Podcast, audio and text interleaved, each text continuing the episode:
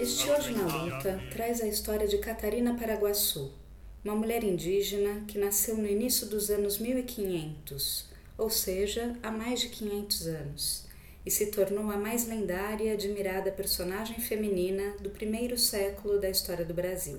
Paraguaçu transitou entre dois mundos com culturas muito diversas, dos índios tupinambás por um lado e dos colonizadores portugueses por outro, dando origem à primeira família miscigenada formalizada do Brasil. A história de Paraguaçu é entrelaçada à história de Caramuru, nome dado pelo povo tupinambá ao português Diogo Álvares, que por volta de 1510 naufragou no litoral baiano, em área onde hoje se localiza a cidade de Salvador, na Bahia.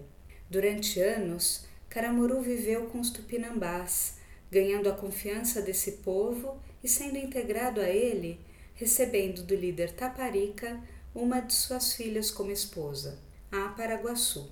Diogo Álvares Caramuru se tornou um importante elo para os negócios entre os povos indígenas e os exploradores europeus, que vinham à nossa costa em busca de pau-brasil. A resina da madeira do pau-brasil tinha muito valor na Europa, pois era utilizada para produzir corante para atingir tecidos. As toras de madeira cortadas pelos indígenas eram trocadas com os navegantes por utensílios de ferro e outros materiais. Em 1527, Caramuru e Paraguaçu seguem para a França, no navio comandado por um grande navegador francês da época. Lá, no ano seguinte, Paraguaçu é batizada com o nome de Catarina do Brasil e casa-se em cerimônia católica com Diogo Álvares, passando a ser chamada Catarina Álvares Paraguaçu. Essa viagem permitiu a ela não apenas o conhecimento de outra cultura, tão diferenciada da sua. Aprendeu também a lidar com os conceitos de família e negócios dos europeus. De volta ao Brasil em 1531, bem estabelecidos, criam dez filhos e Catarina passa a ajudar o marido nos negócios.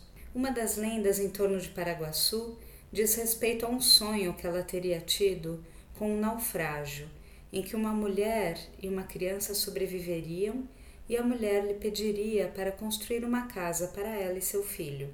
Esse naufrágio realmente ocorreu, mas além de alguns homens sobreviventes, somente uma estátua de Nossa Senhora com o menino Jesus foi encontrada. Isso levou o casal a construir em 1535 a capela de Nossa Senhora da Graça, que deu origem à igreja localizada no bairro da Graça, em Salvador, onde posteriormente foram sepultados os corpos de Caramuru e Paraguaçu. Em 1557, com o falecimento de Caramuru, Catarina herdou não apenas a fortuna, mas o poder adquirido pela família desde os primórdios da organização do governo colonial. Com a postura de liderança herdada do povo tupinambá e a diplomacia aprendida com os europeus, Catarina passou a gerir os negócios da família tornando-se figura central na sociedade baiana que começava a surgir. Catarina sabiamente preparou e educou seus filhos e netos para ocuparem postos na nova hierarquia social, religiosa e administrativa da Bahia.